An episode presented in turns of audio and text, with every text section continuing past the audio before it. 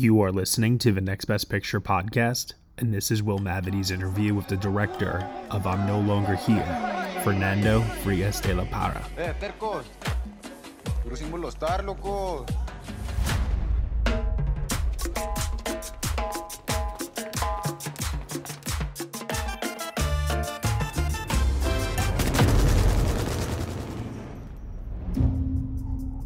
Ni siquiera te esperaron, culo. No mames, güey, yo no sabía, güey.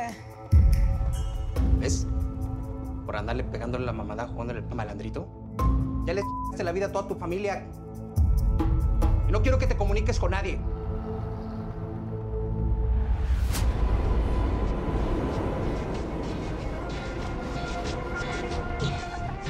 Sí, ¿quién habla? Eh, quiero mandar un saludo para mi raza. Como no, con todo gusto, carnalito. ¿De dónde nos llamas? De acá de Nueva York. Caray, qué internacional. Está paga la canción, ve. Vamos a bailar. 16. How old are you? 17. ¿Tienes otro lugar donde ir? Ahí luego veo. Is there any way that I can take your photograph just like that? Hey, he doesn't speak English. So where are you calling me from? Are you in Mexico? Are you in LA? Where are you? I am in New York. I'm in Brooklyn, uh, and where it's snowing kind of heavily right now. Oh God, is it still snowing? Yes, yeah, it's been it's been all going all all day, you know. I had a friend. Uh, uh, I had a friend's roommate who um, last week or two weeks ago, when it snowed, he um, went outside for a walk, slipped and broke his leg, went to the hospital, and then insisted on trying to walk himself out with on crutches instead of being wheeled out. And he slipped in the parking lot on the ice and fell and broke his shoulder. No. yeah, you know, like I feel bad for him, but at that point, um, I, I guess he kind of brought it on himself. Of course. That's crazy, man. You know, I mean, they say that uh, the lessons you don't learn, like the the universe will put uh, give it to you until you learn them. You know. yeah, something like that. So, do you Yeah. live in New York full time now? um, I don't even know what full time is anymore with this world right now.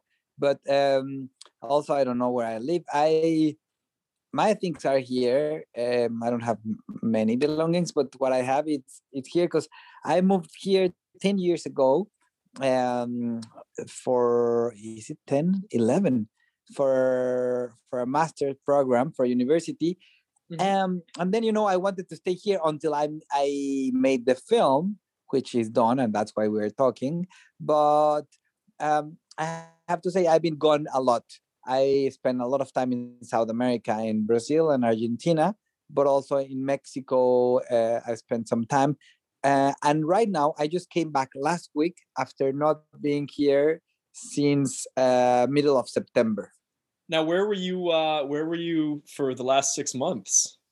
let me track back for that because the film got released in, in well the film premiered in mexico at the end of 2019 around october from there i i was traveling with it a little bit uh, and then uh, i was presenting the film in argentina precisely in february and then when i came back to new york they announced the lockdown and it that, that was march 11 and i was here from march until september. And then I just needed to, you know, like go somewhere. And I went to Mexico. At that point, it was safe and, and good. So I went to a little town in um, in the um, Mar de Cortés in the south of, Cal- of Baja California Sur. And then uh, I went to Mexico only for a couple of days, Mexico City. And my mom got the damn virus. And Oh, I ended up staying, taking care of her. Yeah for all all November and a little bit of December, and then um, once then once once she healed, uh, Mexico was really bad, and again I went to Argentina for a project, um, and from there I went to North Carolina, and I was there a little bit over a month uh, shooting something, and I just finished it just tele, a TV show, a couple of episodes of a TV show, and I just came back here to New York after not being here for so long. You never got the virus yourself, did you?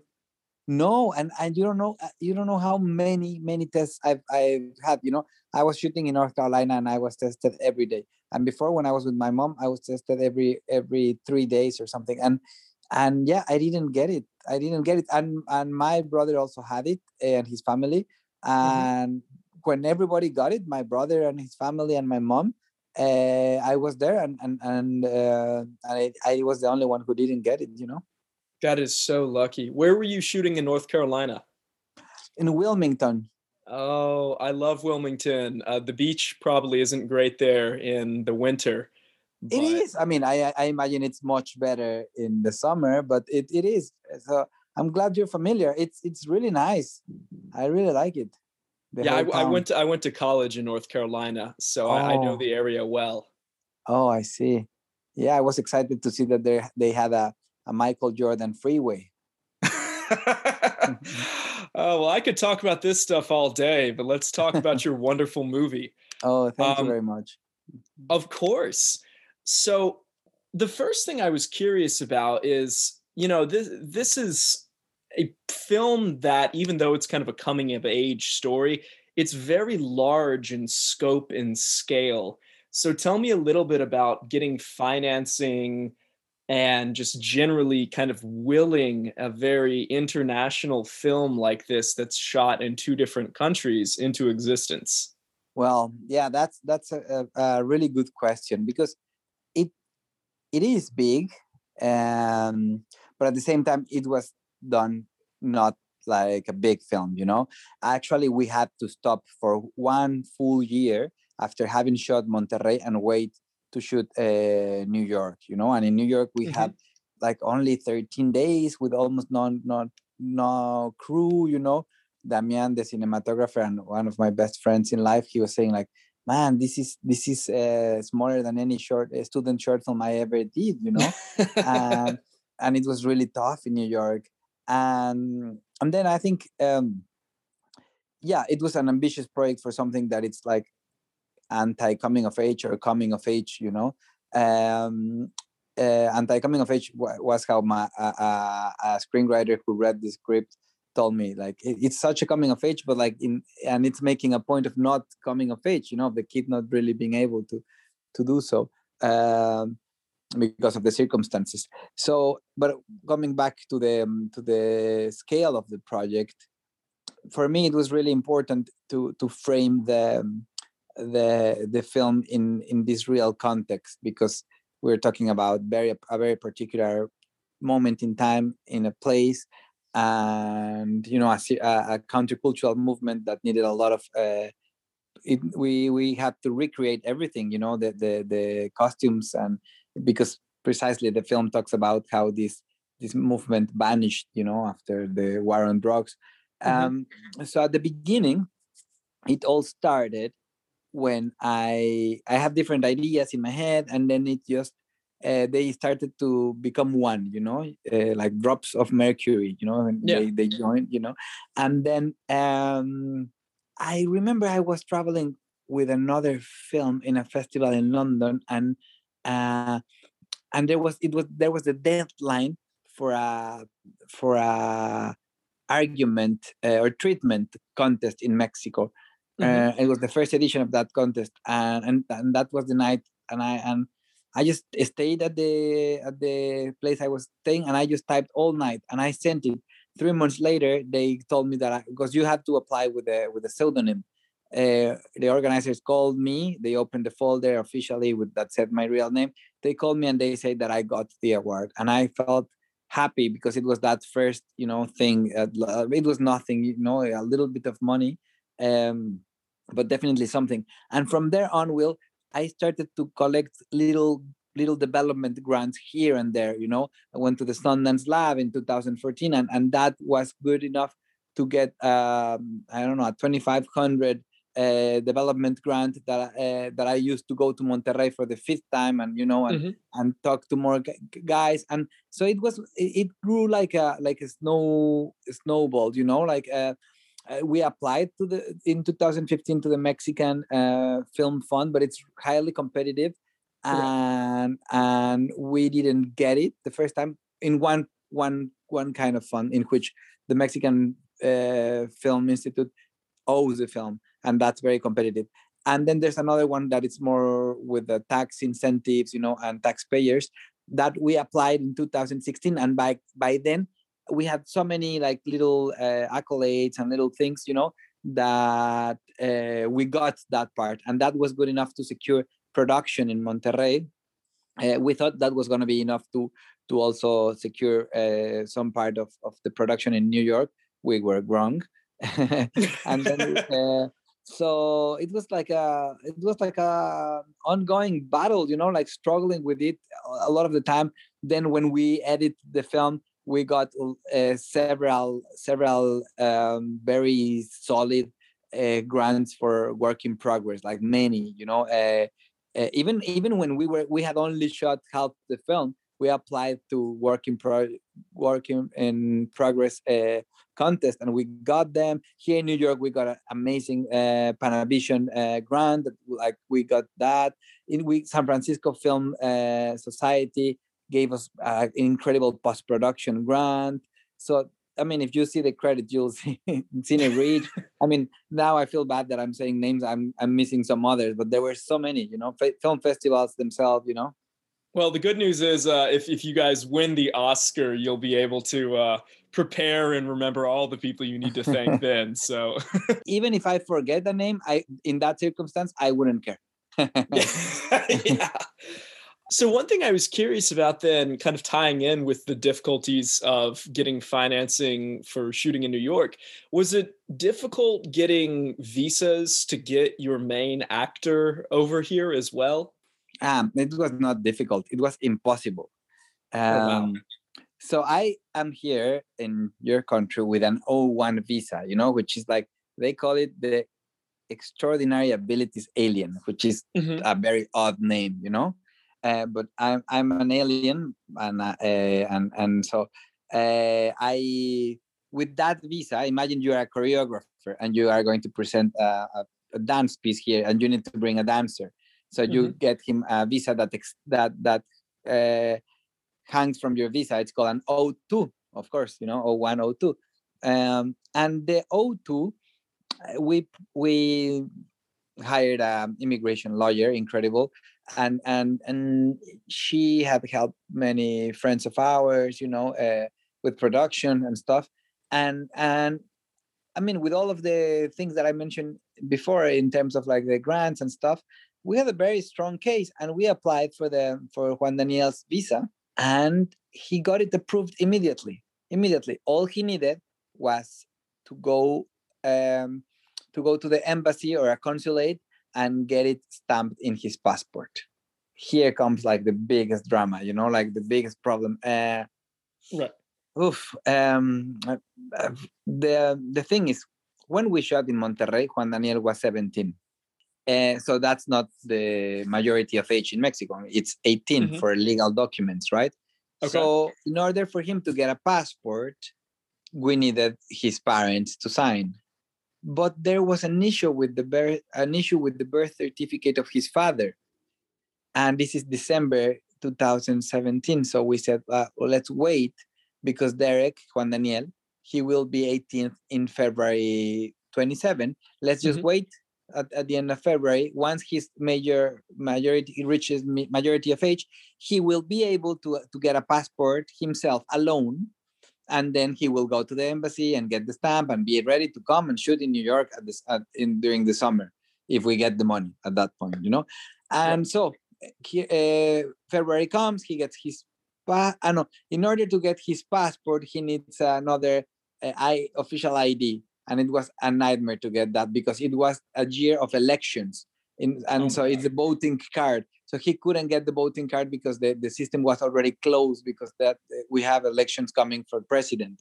Mhm. and and so we moved uh, earth and heaven uh, and we finally got him to get his id and with that id he got his passport. He got his passport he goes to mexico city to the uh, to the consulate uh, we do a training with him, you know, to the embassy, uh, training with him about like he's going what he's gonna say and this and that. He goes to the interview. They don't even let him speak, and it's immediately pff, rejected. Oh my And god. "Wow, that's strange. So he goes back again for the second time. We hire somebody who who tell him possible possible questions, and we have this all these letters and stuff rejected again. Boom. Then he goes. For, that was in Guadalajara. Then he goes for a third one, and well, if he blew the third one, not, not blew because it was not up to him. It was uh, if he got it rejected the third time, he wouldn't be uh, able to apply in ten years. Uh, oh my Back god. at the time i had already helped the film in the can i couldn't walk my back was in such pain or out of stress for like finding financing being able to bring him home bring him i'm bringing bring him to new york i'm sorry and everything so it's really really stressful times and he goes for the third one but then also our lawyer had uh, um, got gotten transcripts of the interviews. And and to be honest they were really this a lot of discriminatory questions you know aimed for him to fail you know uh, Mm. really really tricky que- questions that i would i wouldn't pass myself you know.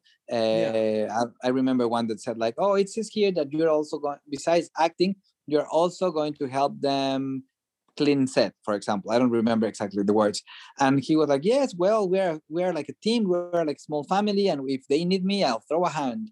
Oh you cannot work in other than your field. Rejected Oh my you know? God. my really God. really. Yeah and then and then the third time he get he goes and gets it rejected but i told him uh, juan daniel whatever they tell you just don't open your mouth just show this letter.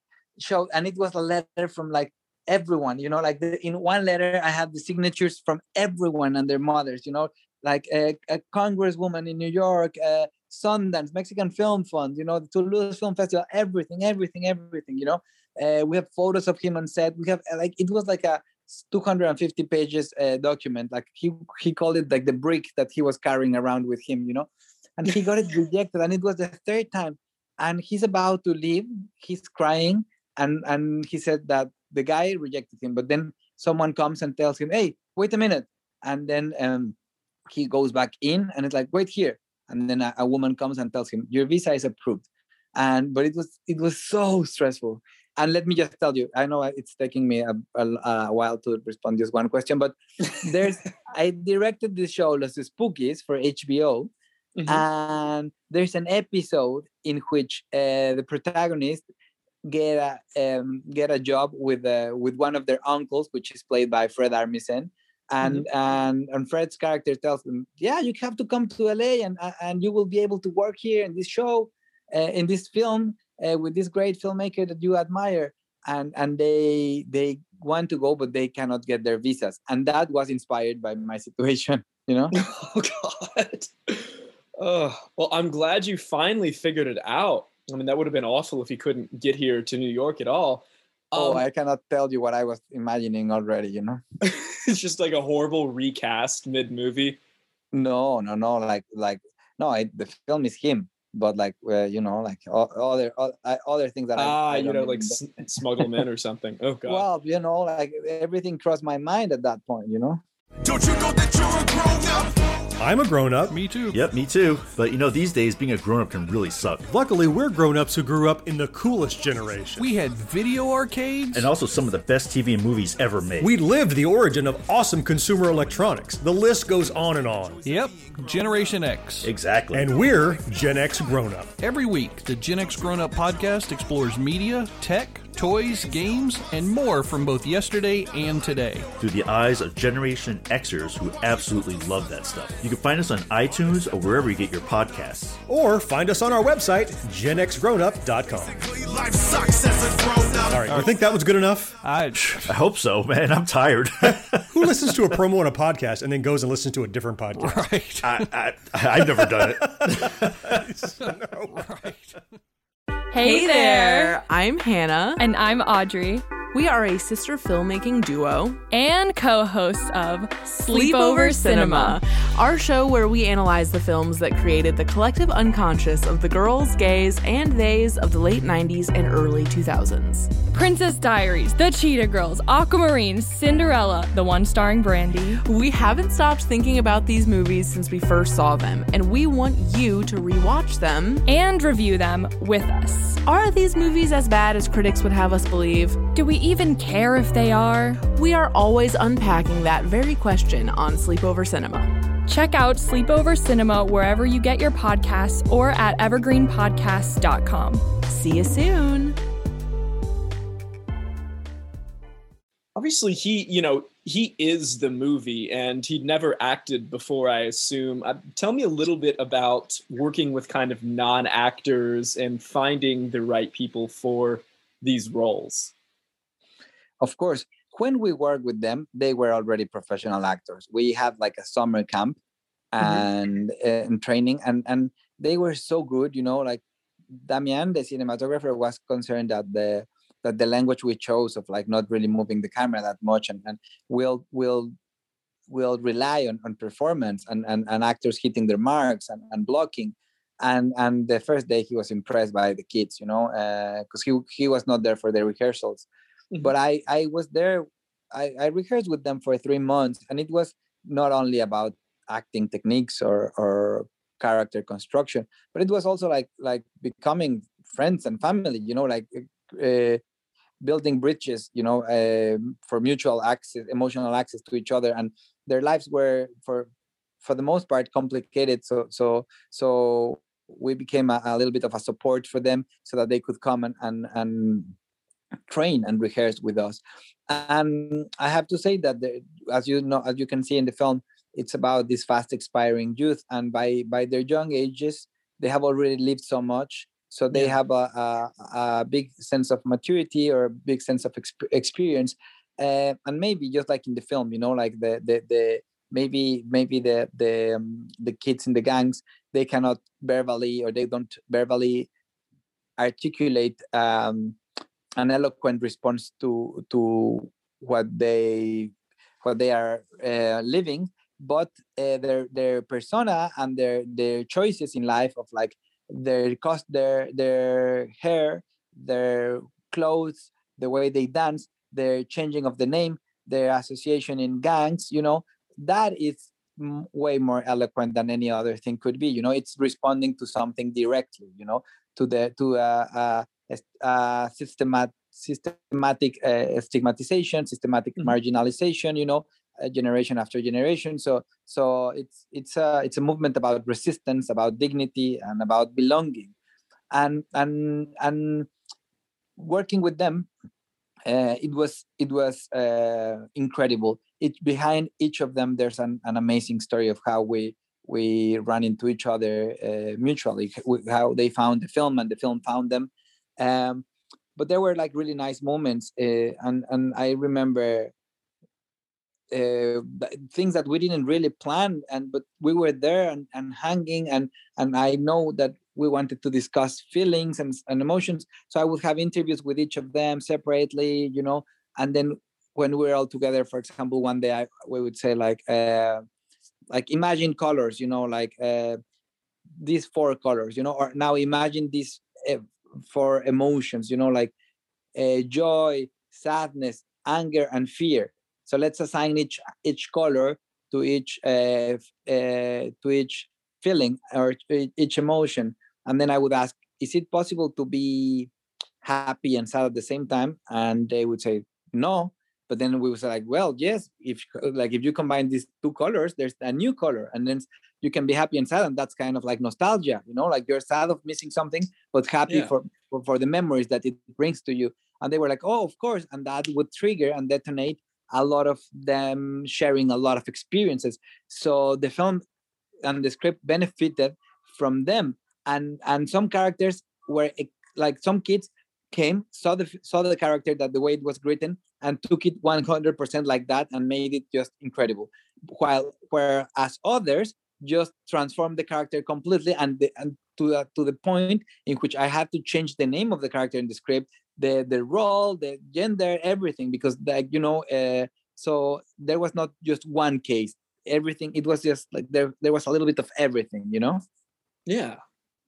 Now, what about the hairstyles? Did you let them kind of decide how they wanted to look? Did you have ideas for some of these hairs going in or what? yeah so so we had done like plenty of research by then about the like like the most characteristic thing for sure it's like the the sideburns right the Mhm. uh, and the amount of gel so that that was the starting point um with the girls we we allow them 100% to to choose what they wanted although one of them didn't really like her her style but she would she would just say oh i don't like anything. It looks terrible on me. But she will deeply she would love it. And everyone was very happy. She was she was uh, the one that looks incredible uh, to everyone's eye. And uh, so that was just like she was 15 and just being 15 you know?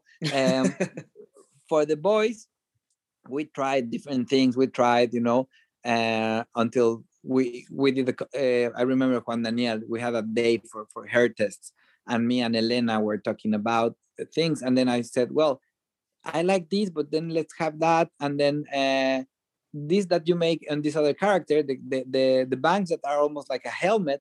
Can we put that and the the the this this like kind of like fire crown that other kid has? Let's put that on him. You know, like a little bit. So Ulises has a little bit of everything, and Juan Daniel says, "Wait, I have an uh, an idea too.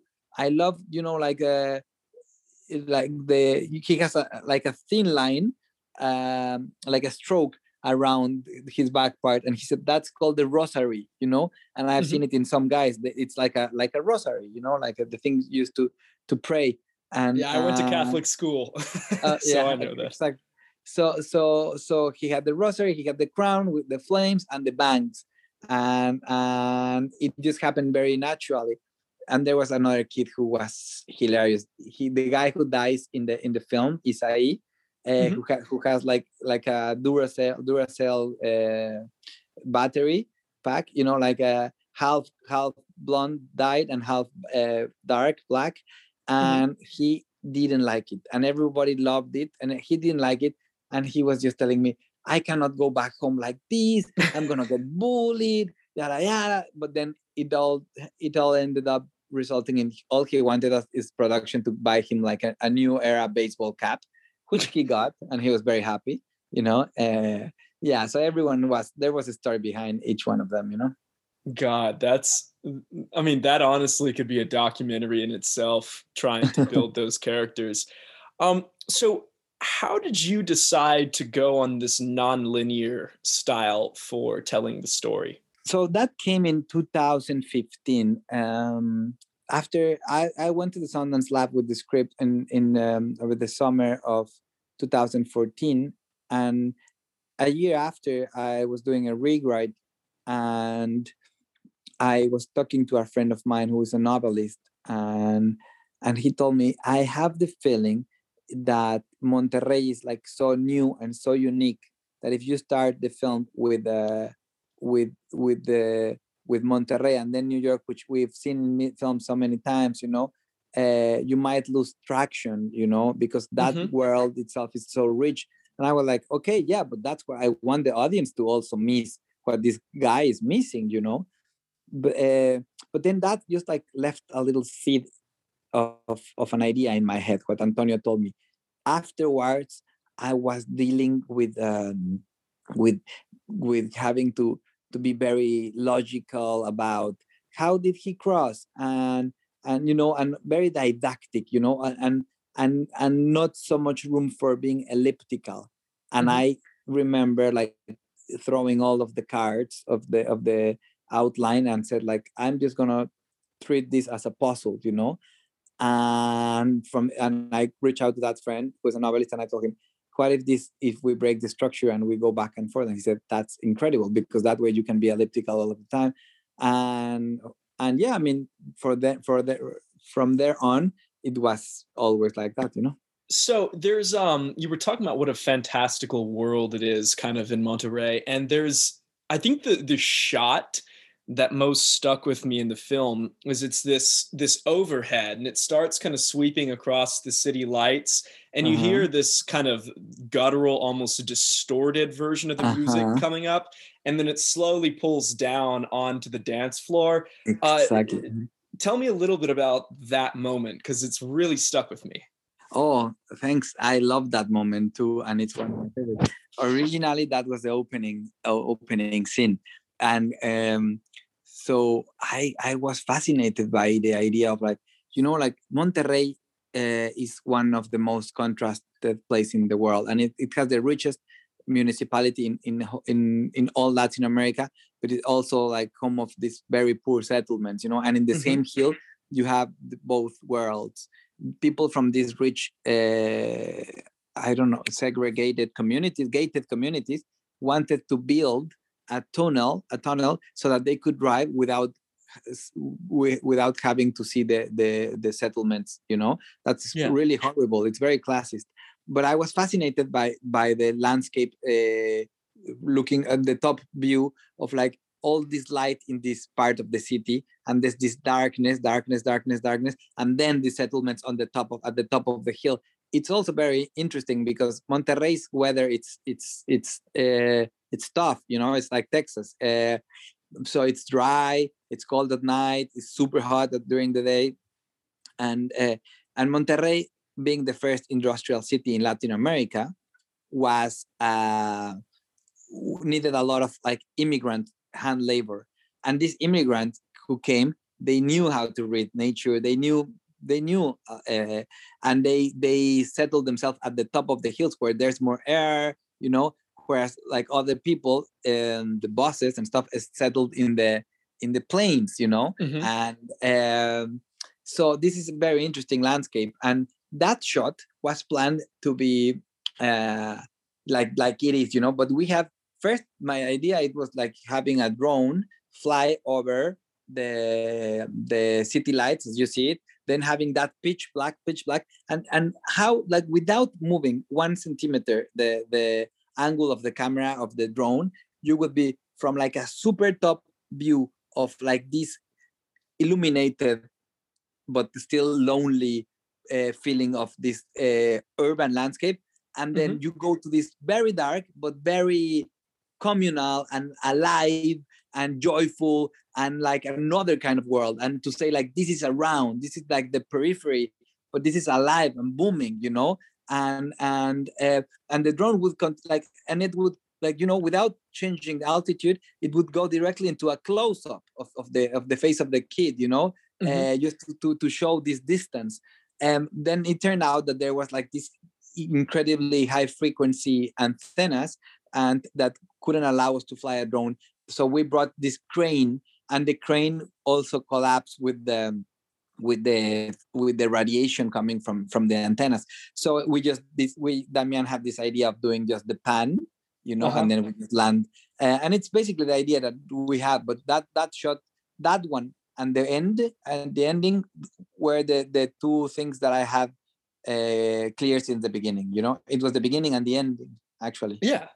Wait wait you said the crane collapsed well not collapse as, as like it it it brought it came down but it was it was starting the movement was starting and then at, at the middle it will start to crank like crack crack crack you know because it will yeah it will become crazy with the with the interference Oh man. Well, I mean, honestly, the pan worked well.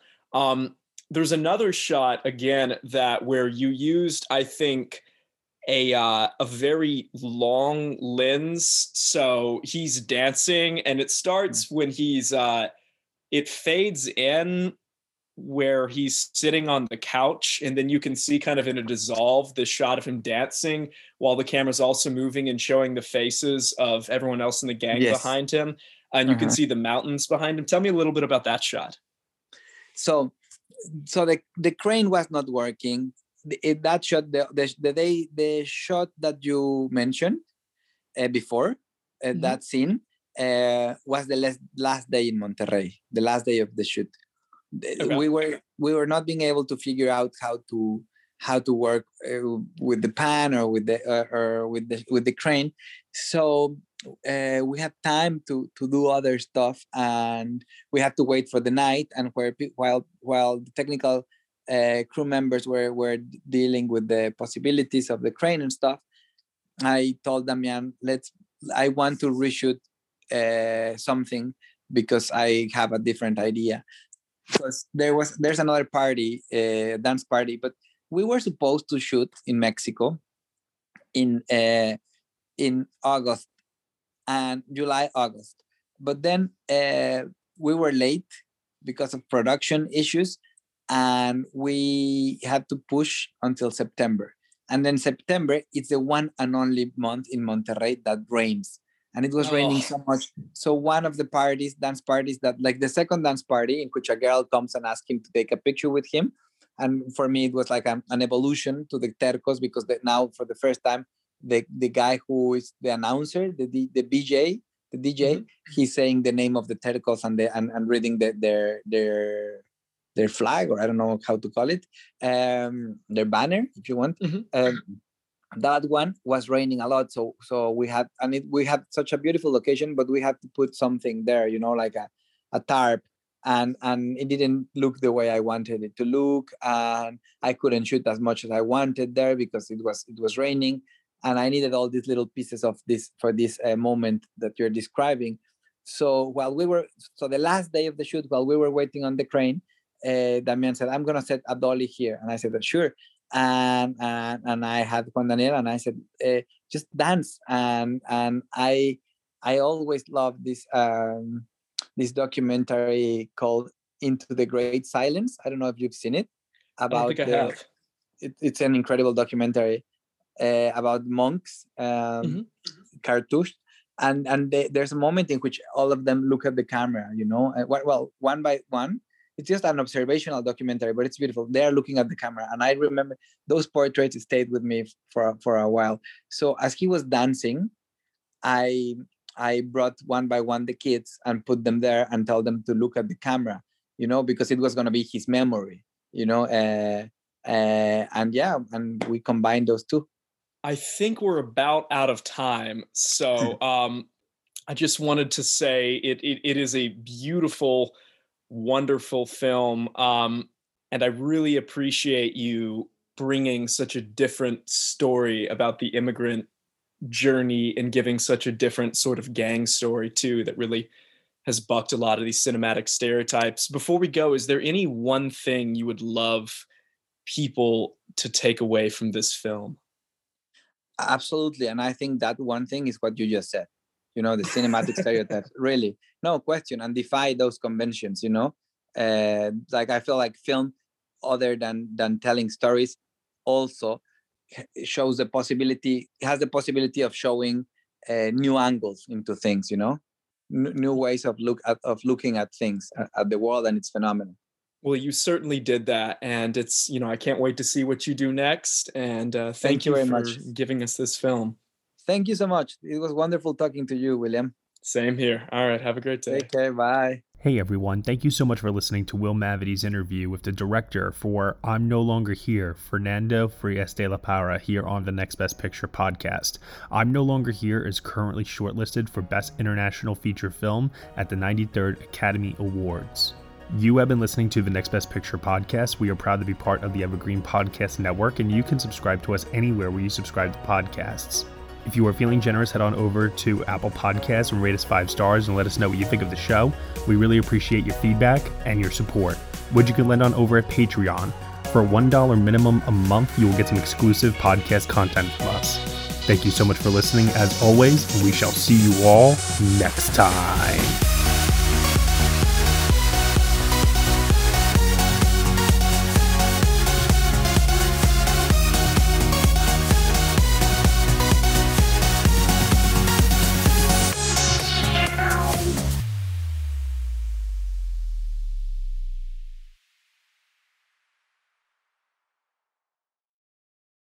Hello, this is Gary Chahot welcoming you to check out the French History Podcast. Our main show covers the history of France from the first humans until present. If you liked Mike Duncan's The History of Rome and wanted a similar program covering the land of beauty, culture, and love, we are exactly that. We also host world renowned scholars who have delivered guest episodes on their specialties, including 18th century pirates, revolutionary booksellers in 20th century Paris, the special friendship between the Marquis de Lafayette and Thomas Jefferson, and numerous others. Learn what you love and listen to the French History Podcast today.